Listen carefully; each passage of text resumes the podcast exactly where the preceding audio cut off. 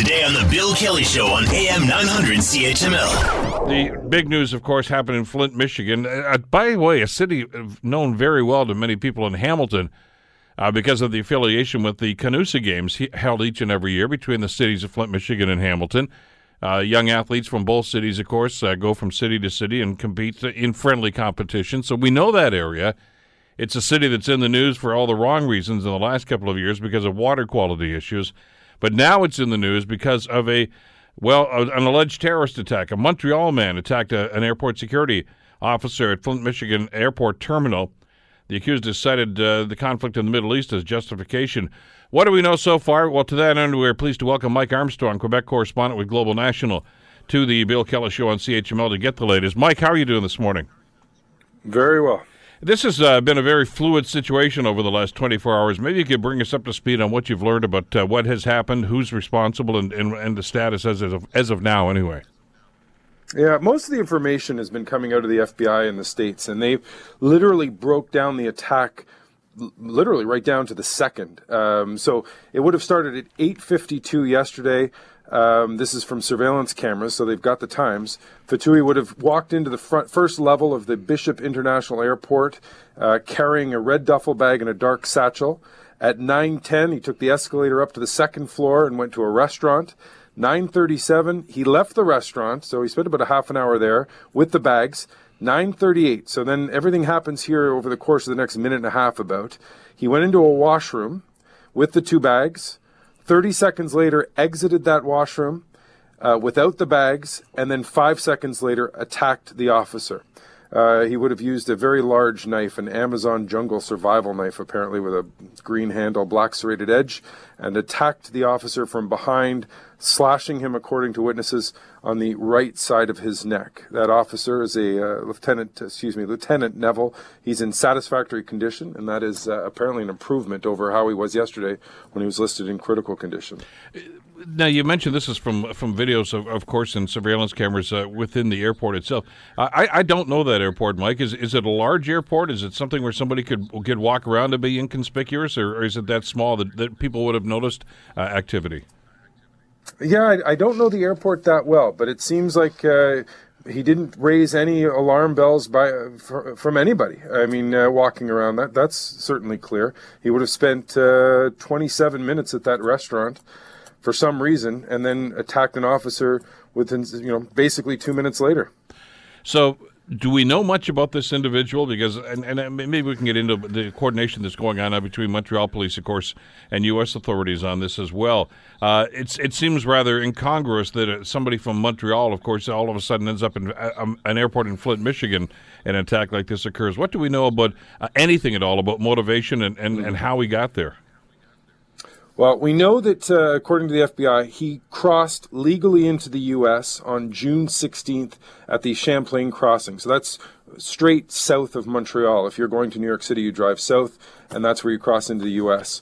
Uh, some he, I, we don't know what he was doing basically over the next five days, but he made his way sort of westward to Flint, Michigan. We don't, as I say, we don't know what he was doing during that time. As far as signs of radicalization or anything like, like that, we don't have anything. The, the gentleman is uh, 49 years old, uh, lives with uh, two or three children, depending on uh, the report. Uh, we had neighbors tell us two, but the police out of the U.S. are saying three children, and his wife. They all live together. They've been taken into custody by police for questioning uh, yesterday. Police are still on the scene at that at their apartment, sort of in the north end of the city here.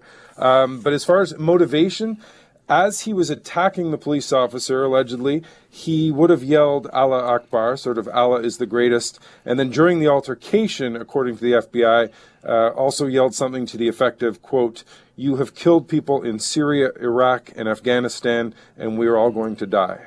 So that would be uh, what's got everybody saying uh, that he had been radicalized. But other than, uh, we, we looked at his online profile, there's barely anything, uh, literally three Facebook friends, and the only posts uh, that we're able to see are basically prayers for wealth, uh, nothing more than that. It's interesting when when these events occur and, and we start to get bit, tidbits of information from U.S. authorities, whether it's CSIS or obviously from, from FBI uh, oftentimes we'll say, yeah, you know, he was sort of on our radar. I, I, haven't, from what you've been telling us so far, Mike, and some of the other reports I've, I've seen, we don't seem to get any impression that authorities knew anything about this guy. Not at all. As a matter of fact, uh, I've been talking to people in the trucking industry. Uh, we're hearing that he, I have it confirmed actually, that he was um, a trucker. Uh, he did not work for sort of a uh, one of the big companies. He was actually placed by uh, these sort of brokers, uh, placement agencies. They would give him jobs. And there are reports out there this morning that he had sort of a fast pass to get across the border. And you only get that if you have no criminal record and, and no one sees sort mm-hmm. of any reasons uh, to, to hold you up. So uh, he obviously didn't raise any red flags, and there there is a process to go through to get that fast pass. Now, obviously, U.S. authorities are following up in Flint about what's been happening here. Can you give us a, an indication as to what's happening in Montreal right now? Because uh, as uh, even uh, Jeff Sessions mentioned, this has now become a very coordinated effort between Canadian and U.S. authorities. I'm sure there's a lot going on uh, as far as the coordination, and that's about the only thing Montreal Police or RCMP will tell us. Uh, all of the information is coming out of the U.S. at this point. Uh, the Montreal PR sent a, excuse me, Montreal Police sent a PR officer there last night to the scene, and I'm telling you, he didn't say anything. Uh, I don't want to be critical, but uh, they're really not saying much at this point. Um, they wouldn't even confirm the, the gentleman's identity or that he lived in the building that the PR officer was standing in front of. Uh, that, that, which is not helpful at this stage. Obviously, is, is there any concern no. at all about about you know any any follow up to this? Is this uh, now being characterized as a lone wolf, or is there is there still concern about a maybe a, a greater threat or an ongoing threat here, Mike? Well, uh, that is one thing that police are saying that they have no threats against uh, any, anything in Montreal or anything in Canada or anything like that. And this is certainly uh, the word we're hearing out of the U.S. is lone wolf. That's certainly what it looks like at this point. Eh, well, the major question among many, I guess, among this is is why Flint, Michigan, and and you know why travel all the way to Flint, Michigan? It's uh, my understanding uh, from the early reports we heard on Global, of course, through this whole incident, is that uh, even after he was uh, wrestled to the ground and, and taken in in custody by authorities, he seemed somewhat cooperative to, to be talking to them, I guess, and, and, not uh, hesitant at all about being forthcoming with information. Mm-hmm. Apparently, he he asked the police officers last night or, or, during after the attack, once he'd been subdued, why didn't you kill me? Which is kind of an interesting thing. Uh, he did appear in court last night, uh, Flint U.S. District Court, uh, hands and feet in shackles, wearing an orange prison jumpsuit, and he had this. Uh, I guess he had a spit shield over his face. He'd apparently spatted a guard earlier. Uh, they removed that shield during the process when he agreed not to do it again. Um, reporters in the courtroom said he had red marks on his forehead and a fresh-looking bloody wound on his elbow. Uh, he speaks English, excuse me, he speaks French and Arabic, but has limited English, and that was raised as an issue at the court appearance last night. Uh, his next day in court for, uh, for, a bond hearing will be uh, Wednesday, June 28th. And as you mentioned right off the top, and I think it bears repeating, the uh, the person that was injured, the, the guard that was injured, apparently seems to be recovering. Yeah, he's, he's, certainly his situation has improved from critical uh, to stable, I believe. Uh, but he's quite a character um, from all reports, as straight uh, shooter as you're going to get, according to people who knew him. He was a uh, local police officer for a couple of decades. He'd re- he had retired, and he was being a police officer at the airport was sort of his uh, second career. Uh, he seems like a fun character as well. Apparently, in in his spare time, he is uh, at times a competitive eater, which is an interesting hobby. uh, the stories we hear, uh, Mike. Thanks as always. I know this is a very busy time and a very fluid situation. I appreciate taking appreciate you rather taking the time with us today. We'll talk again soon. Sounds great. Thank you. Take care. Mike Armstrong, of course, Quebec correspondent with Global National, following up on the uh, terrorist attack. Well, we should, I guess, officially call it an alleged terrorist attack uh, that occurred yesterday at an airport in Flint, Michigan. Uh, rather bizarre and rather unusual in a circumstance uh, like a, a, town like Flint to have something like this occurred. And it caught an awful lot of people off guard. Uh, some people who actually witnessed uh, what was occurring at that airport uh, were were quite easily approachable and, and, and, talking about what they saw yesterday as this whole incident occurred in Flint, Michigan. Here's a little sampling of that. A police officer approached me and asked me what I was doing, and I told him I was trying to catch my flight. So I went upstairs and I saw a cop, and he was down. And there was a whole bunch of blood everywhere. We uh, were taking the man in handcuffs down the other side. He had no. He was blank. He was just totally blank. Uh, we uh, thank ABC News for the uh, audio on that. Uh, just a couple of the people that uh, were present at the Flint airport yesterday when this attack occurred. So, how does something like this occur? Why does it occur, especially in a, a town like Flint, Michigan? Let me bring Phil Gurski into the conversation, the president and CEO of Borealis Threat and Risk Consulting. Uh, Phil, thank you for the time. It's great to have you with us today. I appreciate it. No problem, Bill. How are you? Uh, I'm great. I, I got to tell you something though. In reading your blog, uh, the I guess it was just yesterday. Uh, you, talked about uh, some of these occurrences that have happened and said, well, what would happen once again if a Canadian went across the border and, and committed an attack like this? Uh, here we are talking about a very thing that you had hypothesized about about 24 hours before. Uh, it's it's amazing how, how these things are happening. Absolutely, and you know, I, as I said yesterday, when I, when the first reports were out and he was possibly a Canadian, I said, well, if he is a Canadian, this might be really bad because of who's sitting in the White House right now. But the American response has been excellent so far. They've, they've said, look, at you know, we're on top of things. The FBI is cooperating with the with the RCMP. We have a great partner north of the border.